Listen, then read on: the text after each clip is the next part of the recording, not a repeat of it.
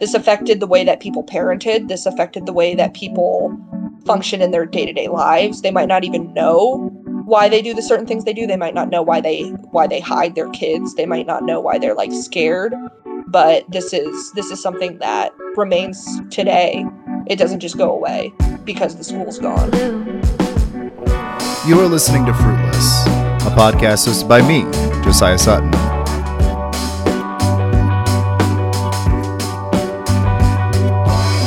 This is episode 21 Indian Country in Present Tense, featuring Amelia Schafer, where we discuss Indigenous affairs in South Dakota.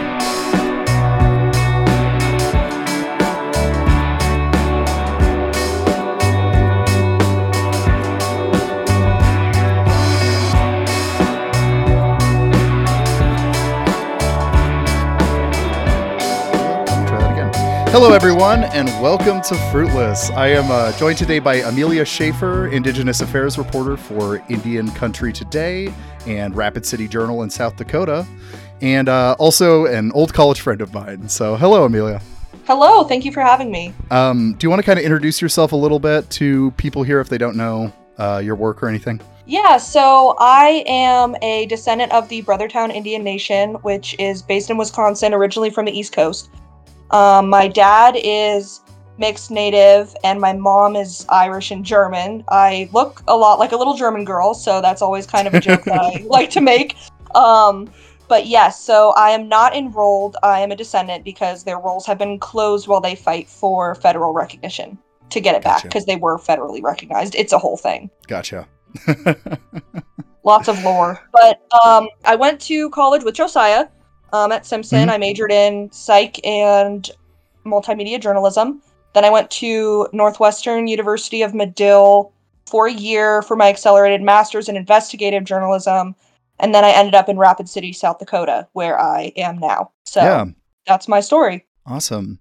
Um, I'm going to assume general ignorance on indigenous issues here. Uh, you know, partially because that's the case for myself, and then partially because, um, you know, in case somebody is listening to this who doesn't know anything about this, I think it'd be good to just like fill in any gaps or whatever. So, uh, real quick, I, I guess let's kind of start with the basics because you you're reporting on Pine Ridge Reservation uh, generally. Uh, for for someone you know who's not from South Dakota, not from that area at all, like like what what is Pine Ridge Reservation?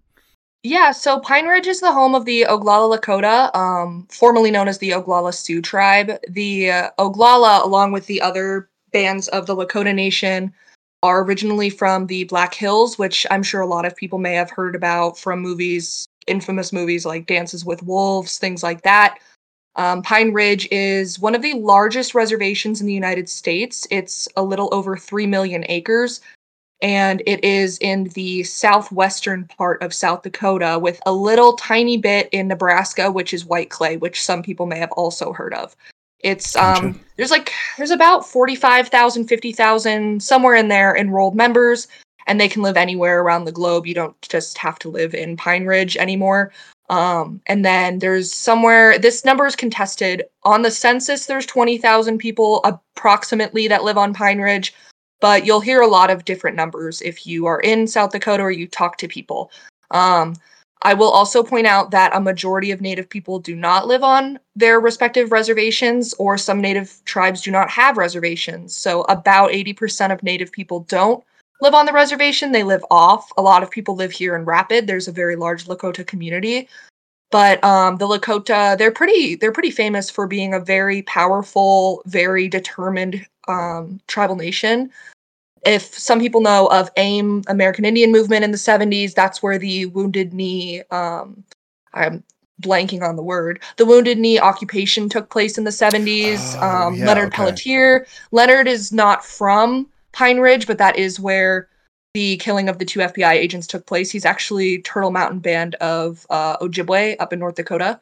Um, but I mean, everything kind of exploded on Pine Ridge in the Wounded Knee district, um, which is also a historic site, the site of the Wounded Knee massacre, where Mhm. um, I believe 300 Oglala Lakota and also Hunkpapa Lakota, different different types of Lakota from around the uh, Black Hills area were massacred by the United States um, in the late 1800s, and so Hmm. that's that's something that people may have also heard of Pine Ridge from. It's it's a very historic location. Um, it's also I it's one of the, if not the poorest reservation in the United States. The census says that the uh, the approximate family income is about ten thousand dollars per family, which is extremely low. wow. I mean, most Yeah. of the US is much, much higher than that. Um, there's higher rates of diabetes, other illnesses, but there's also a very rich culture. There's a very powerful people still to this day. I mean, you've got large players today that came from the Oglala Lakota, such as Nick Tilsen of the Indian Collective. Um, Mhm. also, it's it's just a very historic location and it's very beautiful. I mean, every time I go there, I really love just talking with the people that I'm interviewing. Everyone is super funny, everyone is super nice. I've honestly never had a bad experience there, but there is a lot of prejudice towards Pine Ridge, especially in Rapid City, um, which is an Mhm. issue that you see today. Well, um, you know, and you, you talked, you know, briefly about, you know, uh, enrollment uh, and kind of just in general the kind of um, tribal nations. Uh, for you know, a- anyone who doesn't fully understand how this works, like what um, how, how does like tribal government work within the context of the U.S. now? Um, to the you know to like like um, does the reservation have its own independent government? Kind of kind of how does that function? Yeah, good question. So basically, um, the each reservation or not reservation, but each tribal government is ideally a sovereign nation. Of course, the United States Mhm. has put limits on what that means, but this basically means they have their own government, they have their own um I'm sorry, my cat is yelling, so I'll repeat that so you can cut it out. they have their own form of membership or people prefer citizenship rather than membership because membership is more like Hmm. a club but some tribes especially plains tribes still utilize blood quantum which is percentage of indian blood or formerly i believe certificate of degree of indian blood. Um, that's kind of an archaic concept that was used to track people. Um, and then today a lot of tribes such as brothertown go by um, linear lineal descent. So if you can trace an ancestor back to their base role or an earlier role, you can be a citizen. And blood quantum is kind of phasing out, but it is something that's um, hotly contested in Indian country. There are a lot of people who still stick by it. There are a lot of people who feel strongly about it. So it's just a really complex topic. But to get back to the main question, each tribe has its own government. Each tribe has its own form of governing, and there's different variations of that.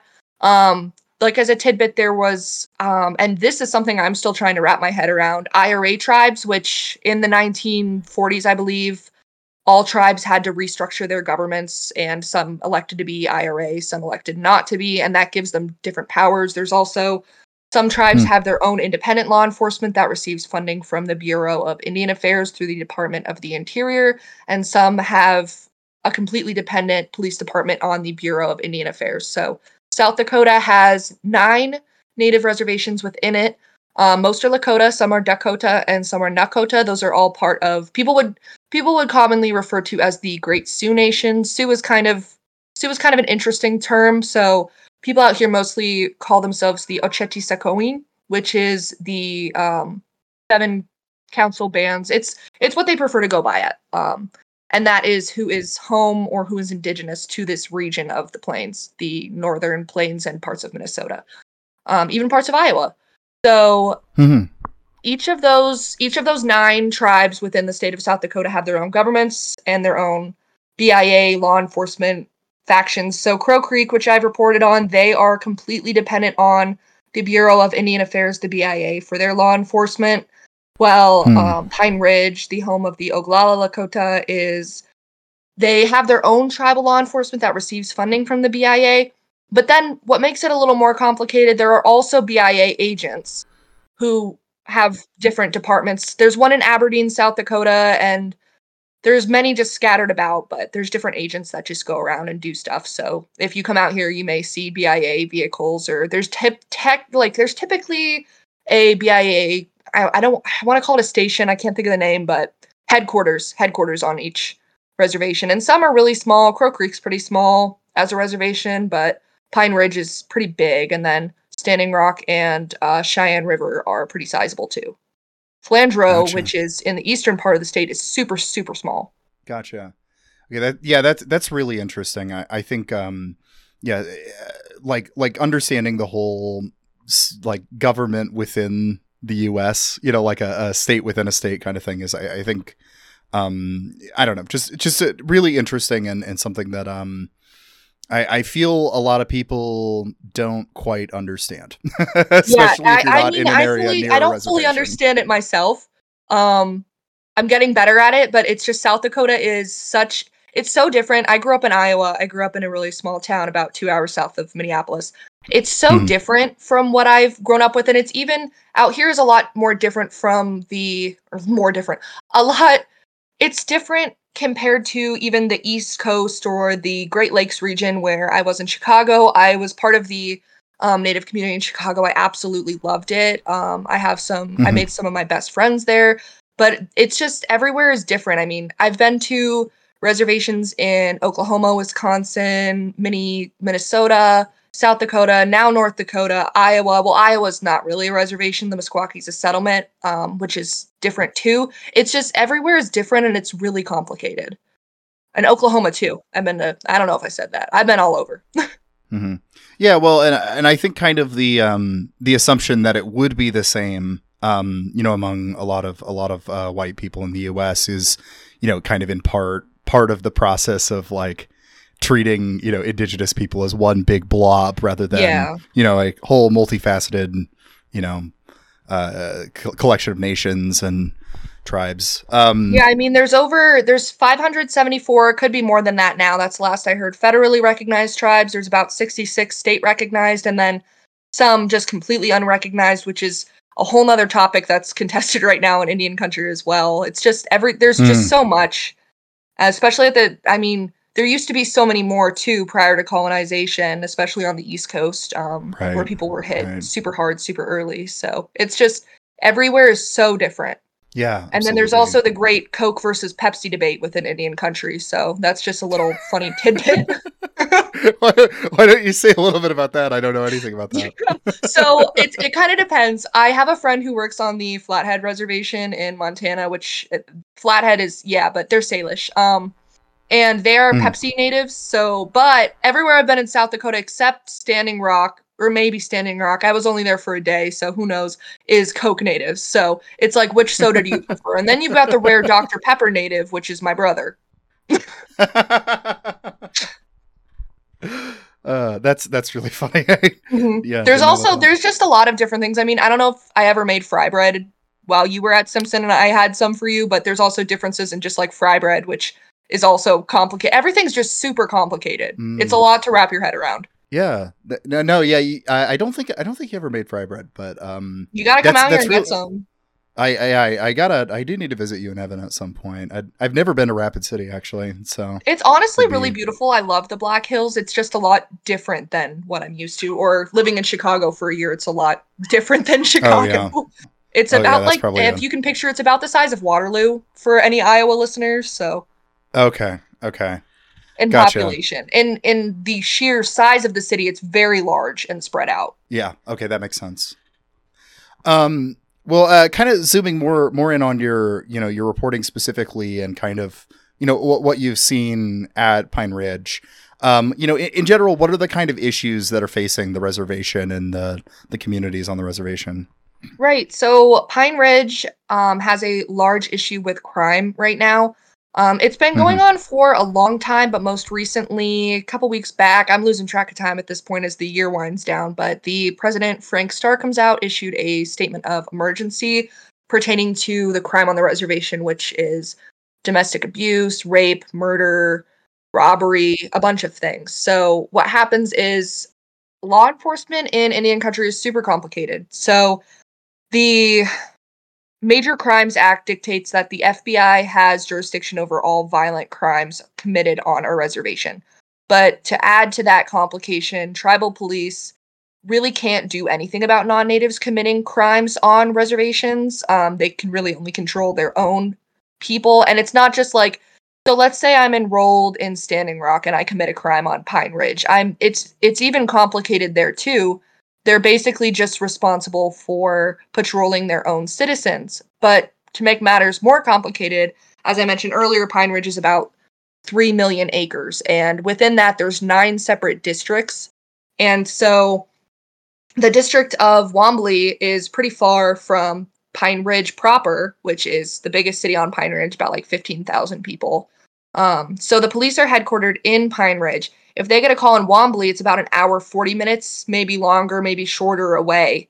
So they've got to get mm. all the way out there. And then there's also, so there's only 32 active police officers on Pine Ridge, but they're not all working at the same time. That would be a lot. So they have right now, I believe, in the statement of emergency, the president said they have five officers working at one time. And those five are responsible for covering 3 million acres. So you can imagine how difficult that would be for oh, them. Wow. Yeah. Now, again, they really can only do things about their own people. So let's say you've got a bunch of non natives or non uh, Pine Ridge, non Oglala people who are committing crimes on the reservation they can't do a ton about that. They have to wait for other stuff to it's it's just a lot. It's really it's really hard to explain as well because it's so complicated. But um mm-hmm.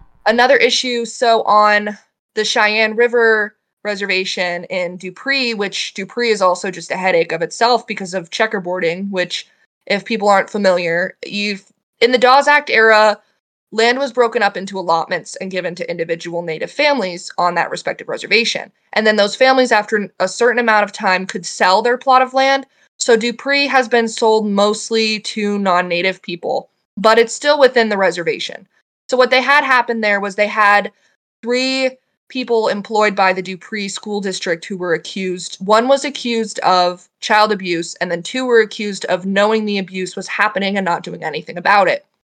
So in that okay. instance, the tribal police had to pass over their findings because if they did find there was a crime committed, they can't do anything about it. Those are three non native, non Cheyenne River tribal members. Oh, so wow.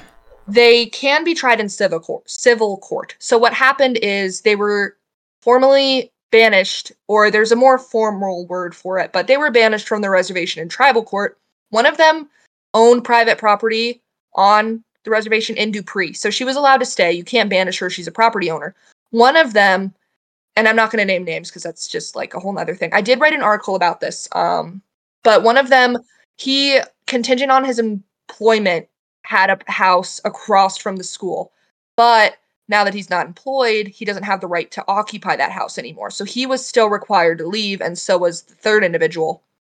So they are now suing the tribe for banishing them and it's just a whole headache. And then on Crow Creek, um, moving over to the middle of the state, they are having an issue where it's not just non natives, like people that aren't indigenous at all, committing crimes. They have people coming from other reservations to deal drugs, deal weapons, firearms, um, basically just do a lot of stuff that the tribal police force isn't able to keep up with because on Crow Creek, they have one police officer on duty at all times to cover their reservation. And I can't off the top of my head say how big it is. It's decent sized. And they have a total of three. They're severely understaffed. So they've been dealing with that and they have a vigilante police force, and that's a whole nother thing. Um, it was really fascinating when I got to go over the summer. Um, but there, it's just like everything to get back to Pine Ridge, what they're dealing with is so you may have people may have heard by chance the governor Kristi Noem say that there are cartels set up on Pine Ridge, or there are mm. cartels set up in her reservations. And what she oh, means yeah, her, by that reservations. Yeah, yeah what Sorry. she means by that is it's it's not like if anybody's seen Ozark or Breaking Bad, it's not like a cartel cartel. It's not like Walter White is on Pine Ridge and he is dealing meth. No. It they're smaller drug rings and it's not anything like her description was not entirely accurate. I feel confident saying that. Um, mm-hmm. It's been contested by a lot of different tribal governments. Crow Creek had a um, press statement of their own that was basically ripping apart everything she said. I would encourage people to just Google Crow Creek response to Kristi Noem cartels. You should get it there. But it's the drug issue there. The issue is when you get things like boarding schools or extreme trauma that Indigenous people have endured in the United States. A lot of people turn to Mhm. self medicating, and it's not just Native people. There are people.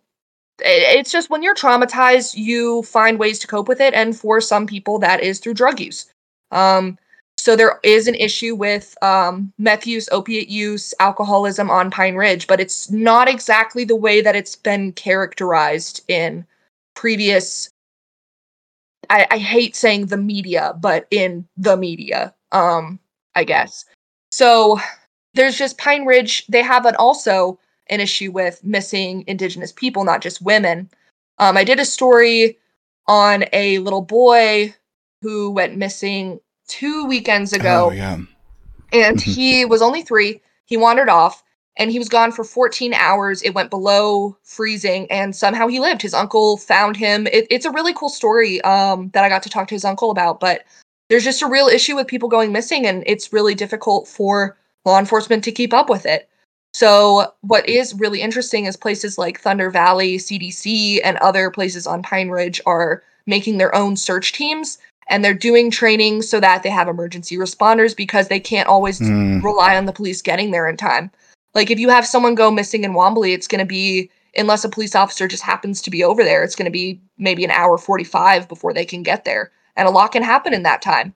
And then just due to the sheer amount of calls that they're getting, they're not always able to respond to it. I did an article about domestic violence on uh, in native communities and um, when I went to um, Pine Ridge Pine Ridge proper, the city, um, I spoke with Oglala Victim Services, and they said that they've seen a lot of people. The police, like, let's say there's, there, let's say somebody's shooting up a gas station on the north part of the reservation, but then let's say there's a domestic violence incident on the west side. You're gonna have to prioritize which yeah. one you're going to, unfortunately, because they're sho- so short staffed, and that's just the reality of it. And it's sad because that also people don't you have to work up a lot of courage to call when you're being abused and then to have no one respond is just it's gutting so mhm. there's honestly i feel like i'm rambling but it's just it's so No, no. complicated and there's so much happening um that Yeah, it's just I mean- it's something that i intend or plan on keeping up with for a while is just the way that crime is on reservations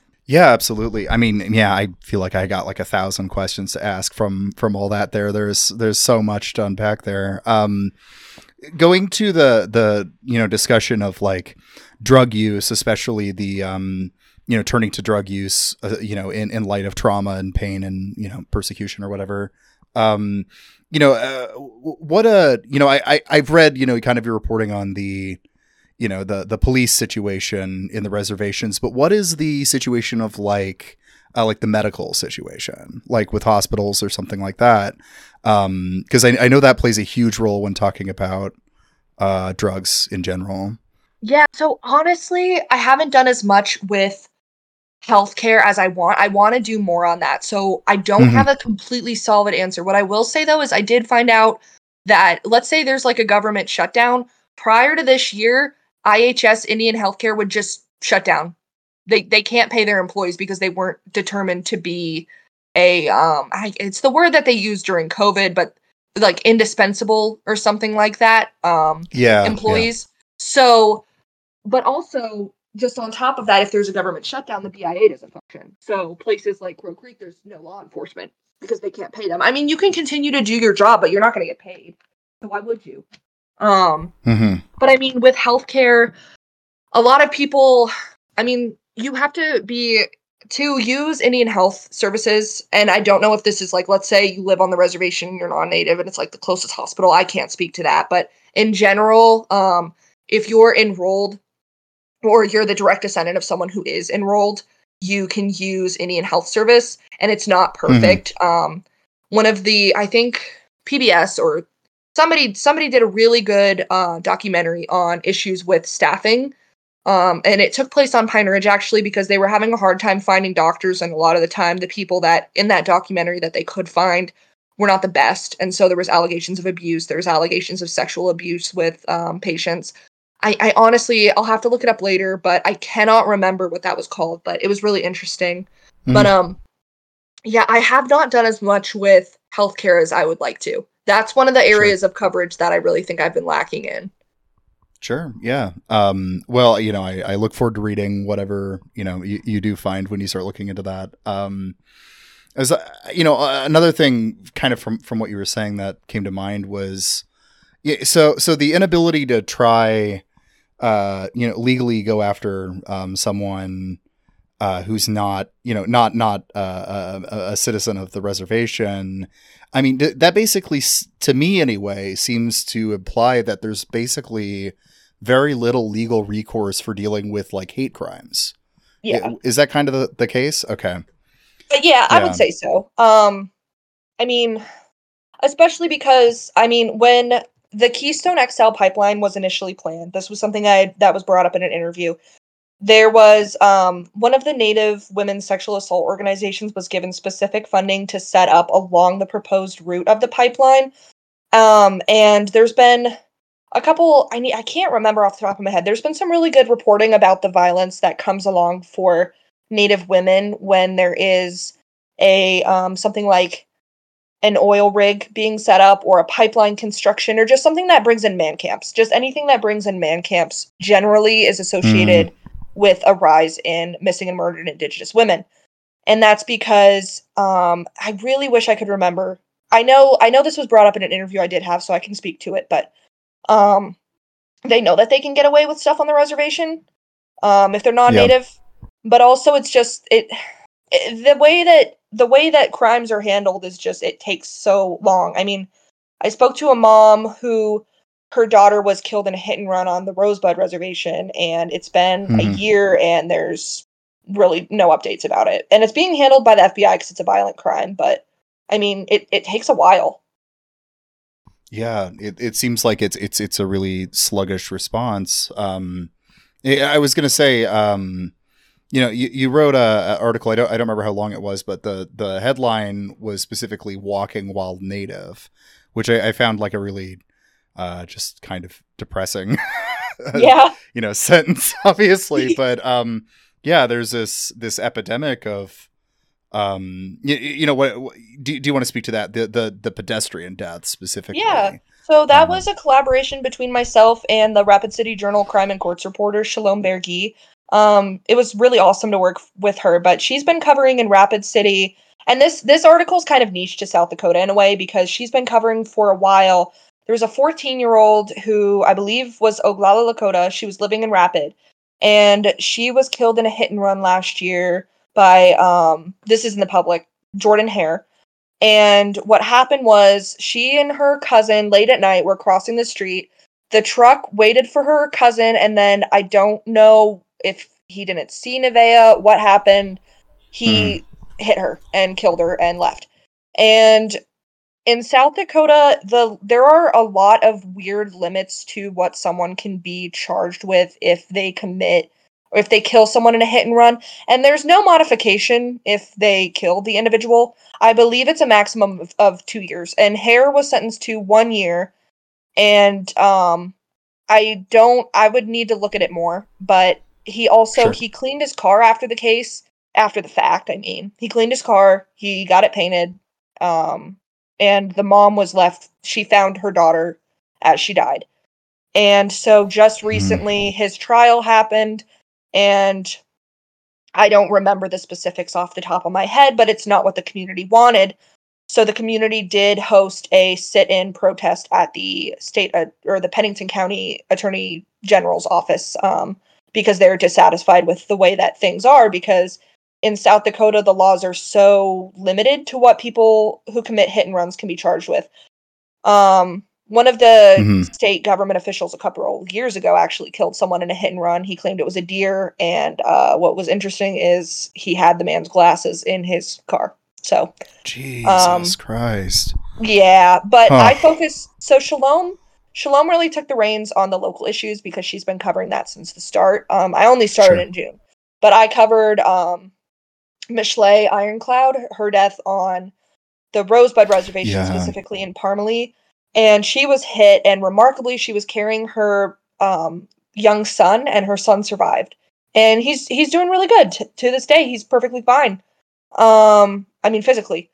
And mm-hmm. so that it's just there's a lot of accidents on reservations there's Im- there's not a lot of lighting. Um, a lot of these crashes happen late at night, and then there's just not a lot there. And I actually found out since writing that that there was another guy who was killed on Pine Ridge in 2021 whose Mhm. death isn't solved.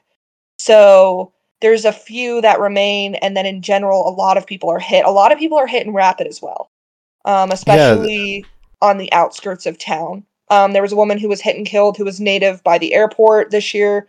There was a young native man in Box Elder, which is right outside of Rapid City. I think of it as a suburb. I'm not sure if they would, but he was hit and killed in Box Elder. It's just there's there's just a lot, and it's it's really really sad. Yeah.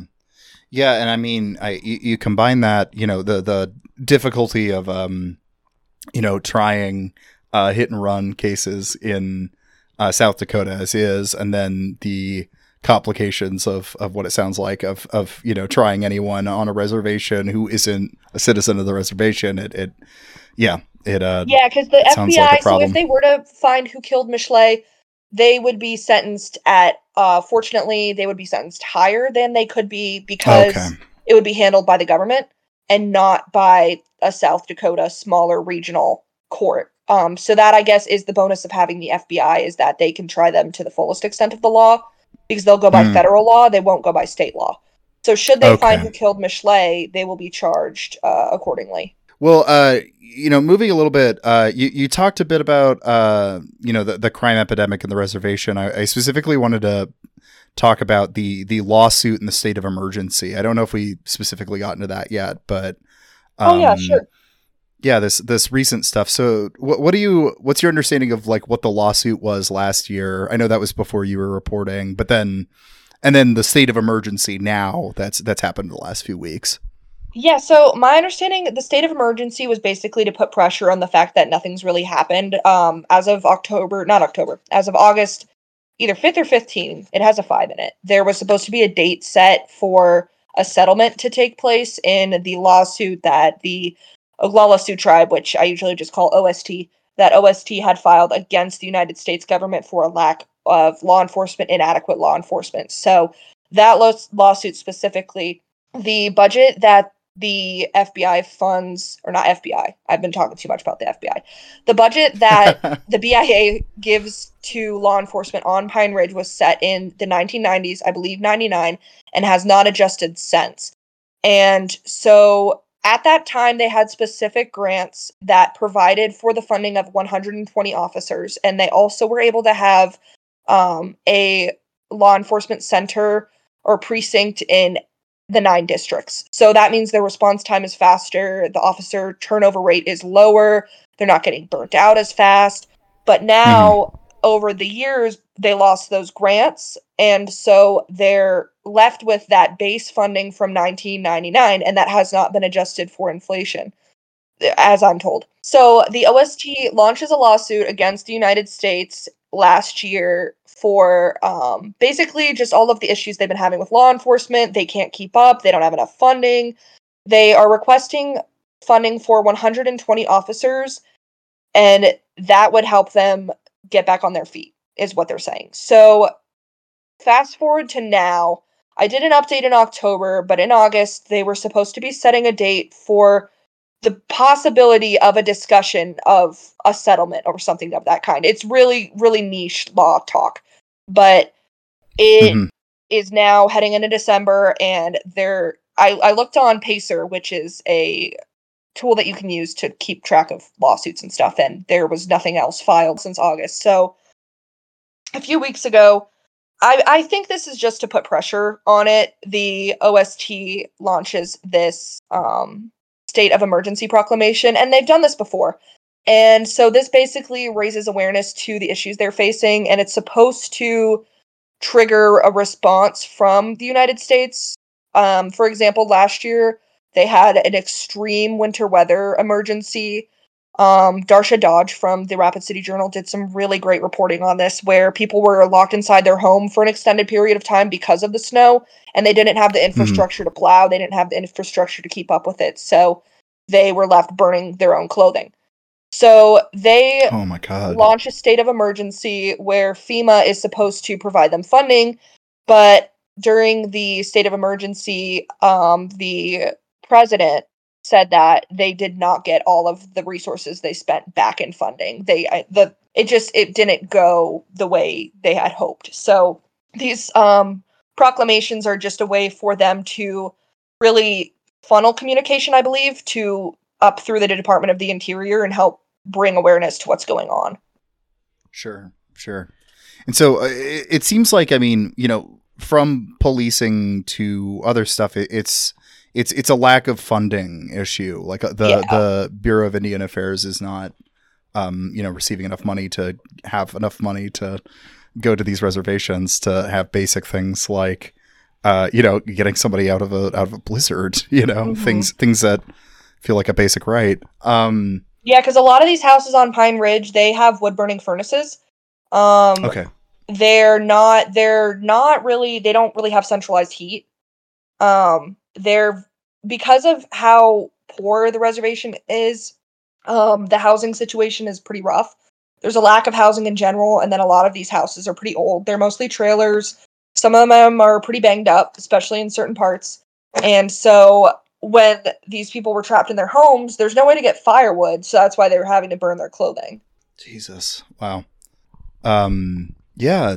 So, m- moving maybe to a, to a different subject here, but it'll it will relate. Um, you've also been doing some reporting on on the Indian Collective, which uh, quick, quickly want to, yeah, something you pointed out to me before we started recording. Um, as you know, it's spelled NDN, but it's pronounced Indian Collective. And I, I spent like the first like hour, before, you know, hour before we started recording, trying to figure out what you know NDN stood for. Um, until I heard you pronounce it, and I just realized it was a pun that I wasn't getting. Uh, yeah, it's just a, it's just like a little like people instead of saying I'm an Indian, they say on like online it'll be like i'm an indian like i'm an indian. Yeah indian i see. Uh, but yeah so you've been reporting on them a little bit and and they're I, I believe it was in september that they went to washington d.c um, yeah they were for leonard peltier's um, birthday they were protesting for his release. Um, a lot of people consider him to be the longest serving u.s political prisoner he was arrested after the killing of two FBI agents um, in Wounded Knee on Pine Ridge in the late 70s or early 70s, somewhere in 1970s. Oh, wow. And um, a lot of the information is like, it's it's that's a whole thing on its own that we could do an entire episode on but basically um, he's super old he's an elder he is his health is declining he has diabetes he had COVID, and from mm. COVID, he has long term effects. So um, they're not asking for him to be pardoned. They're asking for him to be granted clemency because that's not it's it's just so that he can go home and live out his final days. So that's why so the Indian Collective is a mm. nonprofit organization that helps native tribes, native individuals. It's uh, the CEO is Nick Tilsen, who has been previously involved with Thunder Valley CDC, and he is from Pine Ridge, and he's done he's done a lot of work. Um, but they are a nonprofit that they provide money to tribes, they provide resources. They're working on getting um, tiny houses for homeless individuals, ex- individuals experiencing homelessness. Um, they're basically just a nonprofit, but Tilsen, his family has always been involved in the fight to get Peltier out of maximum security prison. And so this is something personal to him. So he and the Indian Collective mm. went to DC to protest. And um, some people were arrested there. I'm not entirely sure what happened, but um, there were some issues. There were some arrests. Okay. Um, yeah, and I guess maybe, maybe how does and uh, you know Indian Collective kind of um, co- connect to the broader kind of like land back movement that I, I think has been kind of returning. I mean, the the land back movement goes back obviously centuries ever since uh, ever since the land was stolen in the first place but um but you know in, in the last i feel a few last few years there's been a lot um kind of a return of that conversation more do you want to yeah uh, speak a little bit to the land back movement what it means and then where indian collective fits into all that yeah, so I think the I think it's safe to say that the Indian Collective really popularized land back, and that is in their fight to regain land in the Black Hills. Land back is just a way of getting back I mean, everybody knows that the U.S. was not just like discovered. So that's that's yeah.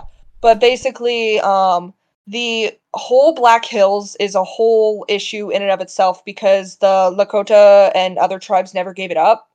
It was taken, and it, they were supposed to maintain it. But when gold was found there, it, it was all over. So the what used to be the Great Sioux Reservation, which included the Black Hills, was divided up. Um, they still had a ton of land, then that got taken away. Then they have what the reservations are today, and then within those reservations, the land got bought up because you know allotments. So actually, when I was on Standing Rock, um, there was discussions about just they're having a lot of tribes are having to buy back those parcels of land that were sold, but then there's a whole nother process from turning it into fee lands into trust lands because when they buy those lands back, they have to pay taxes on them until they're placed into federal right. trust. Um, but basically, in a nutshell, land back is just a movement to reclaim lands that were taken. A lot of these that you're seeing being given back usually are sacred sites. In the late 2010s, um, Pe' Sla, which is in the Black Hills, was returned to um, several Lakota tribes, and um, that is a sacred site for them um, and it's just like in the middle of the Black Hills. So that was that was a small victory. Um, it, it was a big victory actually. Um, yeah. And then other places around the U.S., you're seeing these small or even sometimes sizable chunks of land, sometimes donated by private landowners. I mean, some random family in Iowa donated their property to the Rosebud Sioux tribe. It's nine hours away, but it's the thought that counts. So I mean, there's some people that are giving land back, which cool. And then the government is also giving land back because um, Deb Haaland is a citizen of the Navajo Nation, the Secretary of the Department of the Interior. So I believe, I don't recall, and I could be wrong, I don't recall seeing this happening before Holland was in office. Um, mm-hmm. But for example, like my, the Brothertown reservation, the Brothertown got moved a lot, got moved from, some got moved from New Jersey, because there was a reservation there. Some got moved from New York, got forced to Wisconsin, um, into the land that was already part of somebody else's reservation. Then they were like, go to Oklahoma or else. And they're like, we don't want to go to Oklahoma. So then they're like, okay, no more land for you. So they recently, let's say, let's say somebody donates land to the Brothertown so we can have like a farm. That's land back. So it can be small, it can be large. I did a story the Oglala and Cheyenne River Sioux tribes are working to get back the actual killing fields of the Wounded Knee Massacre, which is crazy to think about. They are in the reservation, mm. but they were not owned by the tribes. So the tribes had to buy it, and then they're having to go to the United States to say, we have these lands. It's really, it's a really complicated process, but land back in a nutshell is just a movement to reclaim lands that were once taken. You'll also hear language back, which is a movement to reclaim languages, um, culture back, a movement mm-hmm. to reclaim cultures. It's it's just um, it's a larger movement that was I'd say popularized by the Indian Collective. I think I think people first heard of it when they blocked President former President Donald Trump from going to the um, fireworks uh, at Mount Rushmore. I was um, about was, to bring this up. Yeah. yeah. Yeah, there was a protest there, and then the Indian Collective, a few people scaled the uh, there's a big grain mill in Rapid City. They scaled it and put a huge land back flag on there. I think that's when people started hearing of this. I, I think I think that's when it became popularized. I, I think you're right because because I I mean I, I'd heard the phrase before then, but I do recall like I, I and especially I mean this was this was 2020. This was a really yeah, political year.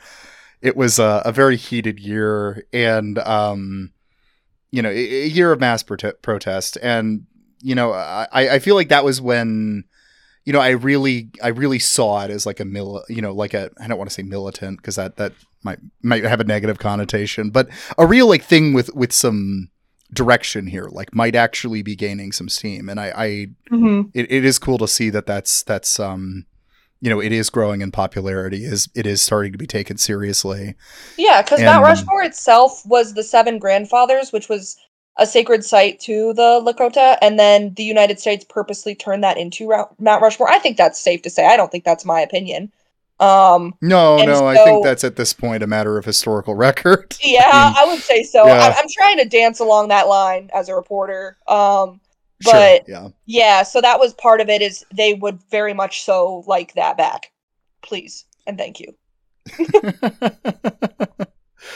yeah, I I hope I hope that that you know some some progress gets made on that. I um I don't know. I, I there was a pretty pretty strong negative reaction I recall to the Mount Rushmore stuff, but oh yeah, um, there will always I mean, of be. course, there will because that's like be. the idealized American monument that people think Yeah. of. I mean, people come from other countries to go there. People even like when I went there, I just was like, I might as well just go. There were there were cars with plates from native nations, so I was like, oh, chill, okay. Mhm. So I mean, people go there. It's it's iconic, um, but it Right, was right. it was made out of a historic site for the Lakota or the Yeah, Greater no, I mean, Oceti it- if you're not familiar with that history, it kind of feels like like a group out of nowhere just going, "Oh, we want the Statue of Liberty now." Yeah, You know, like that's that's I think how your your average you know yeah. Person American it. sees it, and then that's part of part of Well, because the then you had the whole when Ben and. Jerry's was like give back Mount Rushmore, and then people were exploding mentally. Yeah. Well, you know, maybe maybe speaking back to the the land back stuff, it's you know I I think. I, I think that it, it's good to see that some of these victories, like, and, and from my understanding of it, a lot of land back is just, frankly, just trying to make the U.S. follow treaties that it signed. Like, yeah, already. treaties, especially here, are a huge thing you hear people talk about because, um, I mean, the this part of South Dakota they never technically gave it up, and then with the Black Hills, there was that there's that bank account that people like to talk about where the Lakota tribes were given money in exchange, but they don't want it because that means they give the hills up, and that's just like that's that's like another big thing is they don't want the money they want the land because they don't care about the money they care about the land. That's where their ancestors were. That's where their culture that's where they like their the the um i mean wind cave national monument or national park that's the that's part of the creation story for the lakota. And uh they don't i mean i, I don't know if they co-manage it with the park but it's not a part of their land anymore. It was in the it was supposed to be in the treaty of 1851 and the treaty of 1868 both were fort laramie treaties and uh they they don't have it because gold Yep. Well, uh, yeah. Because yeah, you're saying this is, is a lot of the Black Hills. This is kind of the situation where mm-hmm. I, I I don't even recall which which article it was that you wrote, but uh, one where I was just like kind of jaw dropped at how many treaties were violated. That oh that might have been the initial oglala lawsuit one because I, I like go into it Yeah. there Yeah, that that I think it is. Yeah, because it, yeah, it was the it was about the bad men clause. yeah the bad Um, men clause where the united states is supposed to protect them from bad men or men that wish Mhm. to do them harm and that's part of their Yeah. treaties and it's not there's they're arguing that that's not being upheld. Right, and that's that's what's relating to the state of emergency and stuff here is is that that the treaty because yeah you listed you know I wrote it down was treaties in 1825, 1851, 1868 and 1877 all getting like violated. Like yeah. Because oh those all God. state that like they united states guarantees protection to these tribes from bad men and then this isn't even exclusive to south dakota the end of that article has a whole tangent about like um montana as Mhm. well and then i didn't even get into the navajo nation or there there it's this is something that's not just seen in the south dakota region Yeah, yeah. I, you know, that was part of why, like, you know, I, I wanted to talk to you specifically about Pine Ridge, but it's because although you can't necessarily universe, you can't universalize about like indigenous experiences, different tribes or whatever. You can kind of universalize about how the U.S. treats indigenous people, yeah uh, because you know the the U.S. government um, has consistently signed treaties and refused to follow them. Yeah. Um, that's across the board that's across the board and I, I think that is also a matter of historical record at this point That- Mhm. um okay so another one other thing i wanted to bring up was some of the reporting you did on the rapid city indian boarding school and kind of the the history that's slowly getting uncovered there. Um do, do you want to speak a little bit about that? Yeah, so the Rapid City boarding school is a lot of the boarding schools that people hear about are Catholic, but it was a government run, government sanctioned school. Um, it's similar to the most infamous boarding school, I would say most infamous, the Carlisle boarding school in Carlisle, Pennsylvania. So, what it was was an off reservation boarding school for Native children to be taken to. The Rapid City boarding school was supposed to be middle school aged, but when I went through the records and I spoke with the researchers, you ended up seeing kids from infancy to 19 years old. Um, that's just who ended up being there. And then it also wasn't just local kids, which is another common misconception. Um, there were kids as far as Wisconsin, Minnesota, Montana, North Dakota, mm-hmm. um, even Nebraska. But I guess Nebraska is a bit closer. But nevertheless, um, it was it was kids from all over. A, a great chunk of kids were from uh, Montana, and a lot of these kids never came home. Uh, there were two infants that died. There's there's pretty much no record about the infants, which is something that the researchers are hoping to be able to look into. And um, there were there are so far 50 about 50 recorded deaths, and there the researchers are suspect suspect that there are more.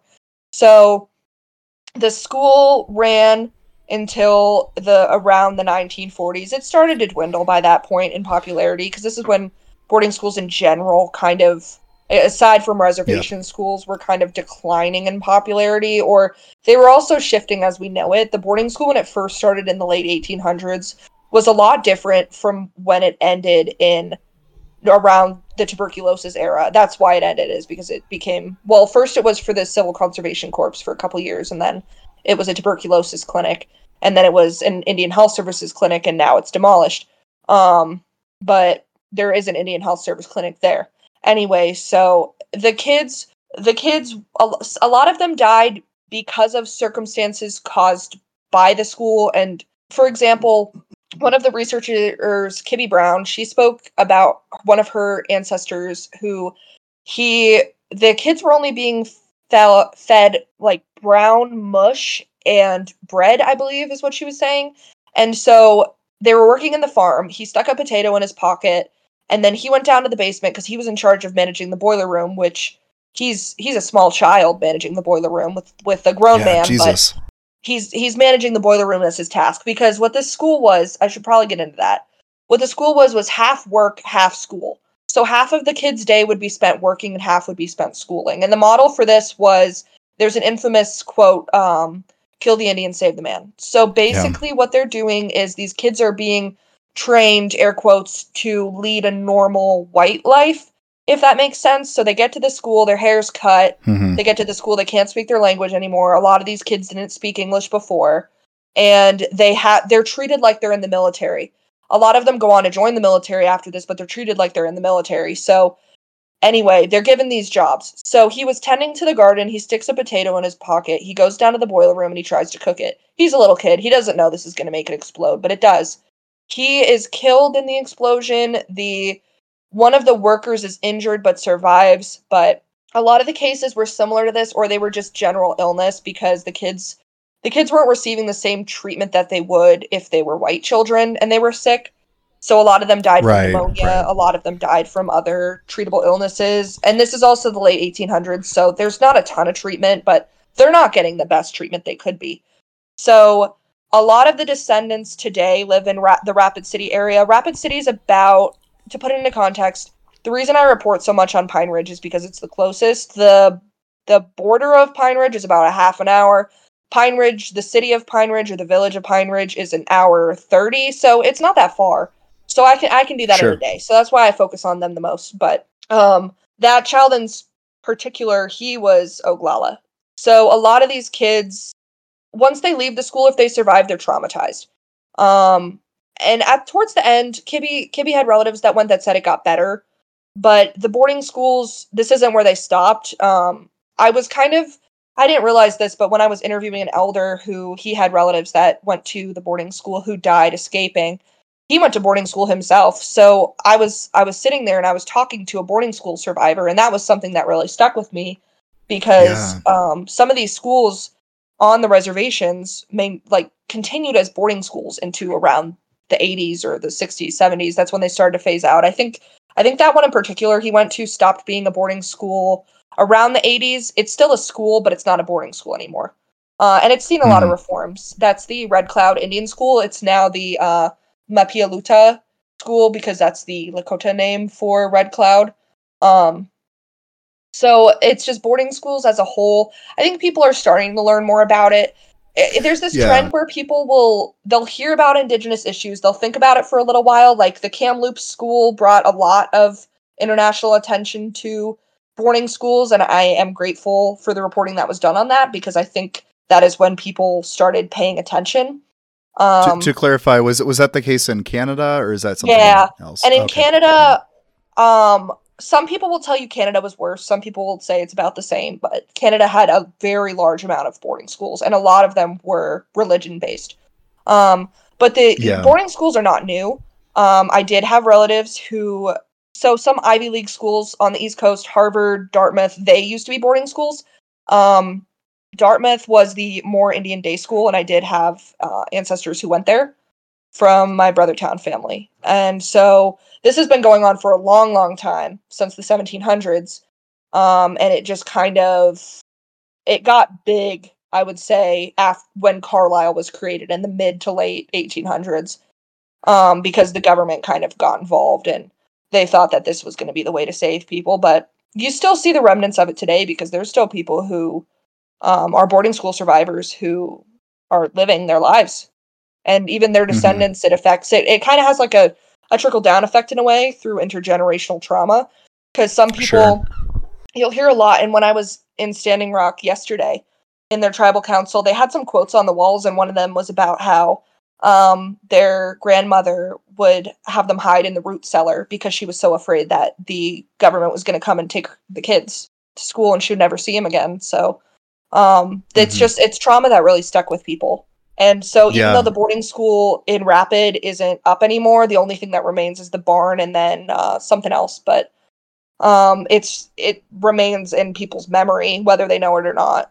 One one detail, um, and it was actually why I was going to bring up the the cases in Canada. Um, you know, one thing, one detail from your your reporting on this that that honestly just made me nauseous reading was was um, the um, them being unable to do ground piercing like scans of of mm-hmm. this specific residential school. So we we don't know if it's if it's gonna you know if it would have been another a similar situation. Um, and you know there's there's all these unmarked graves that have been found. Um, yeah. Yeah. So so you know that that issue you know when that was coming out in Canada um, was you know I, I think incredibly harrowing to anyone who was following it, but you know, th- this didn't just happen in Canada, obviously. Like, you know, yeah, it if, happened if all over. Yeah. I mean, when you look at records from the Carlisle Indian School in Pennsylvania, there were kids who were being taken from Puerto Rico. There were kids who were there from Alaska. Like they were they were taking kids from everywhere, all the US colonies. So this, mm, this likely, is something that affects, likely all like, these kids not not even speaking the same language. Like obviously they mm-hmm. were they were being forced to learn English, but like yeah, you know, treating them all like they're the same same thing just because they're indigenous and not from mm-hmm. you know vastly different regions. Oh man, sorry sorry to bring up su- such heavy history. oh no, it's okay. I mean, it's, it's part of the job, and that's um, right.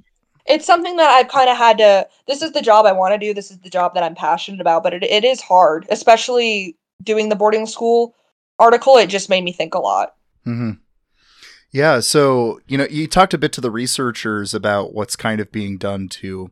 Obviously, there's there's no way you can make up for the lives that were lost and the trauma that was you know done this, but the, you know done done in the um in the the boarding schools. But you know, th- there's been an attempt to you know like learn the names of of um, people who died and you know people were killed.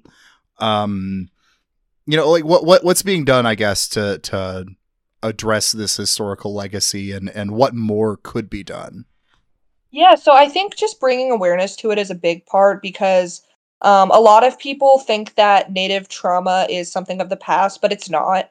I mean there like like we've said with the issues we discussed on pine ridge specifically there's still issues going on today. I mean um, i'm working on a story on an update of the dakota access pipeline right now. Um, these are some big current topics but also the trauma of boarding school has lingered. It's affected languages have died, um, people, family bonds have been severed.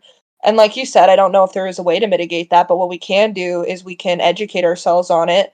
Um, what's cool is the Rapid City Indian Boarding School Memorial, in particular, is going to be built sometime in the near future. They got okay. um, the organizers have a parcel of land that they're going to build a monument on where there will be one boulder for each child that is recorded to have died and they'll be spread out in a way that if they find more children or if they recover names they those can be added.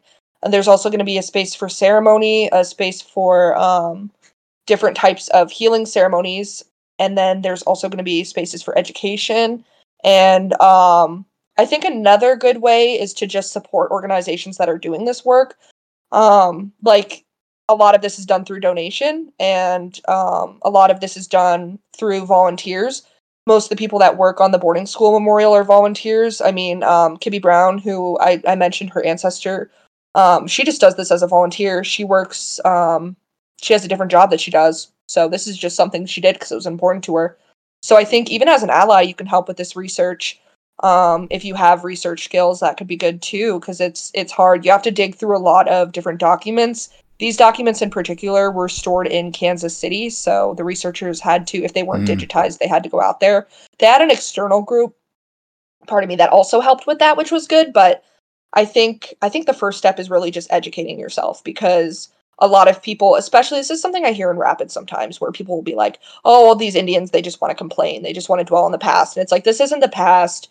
This affected the way that people parented. This affected the way that people function in their day-to-day lives. They might not even know why they do the certain things they do. They might not know why they why they hide their kids. They might not know why they're like scared.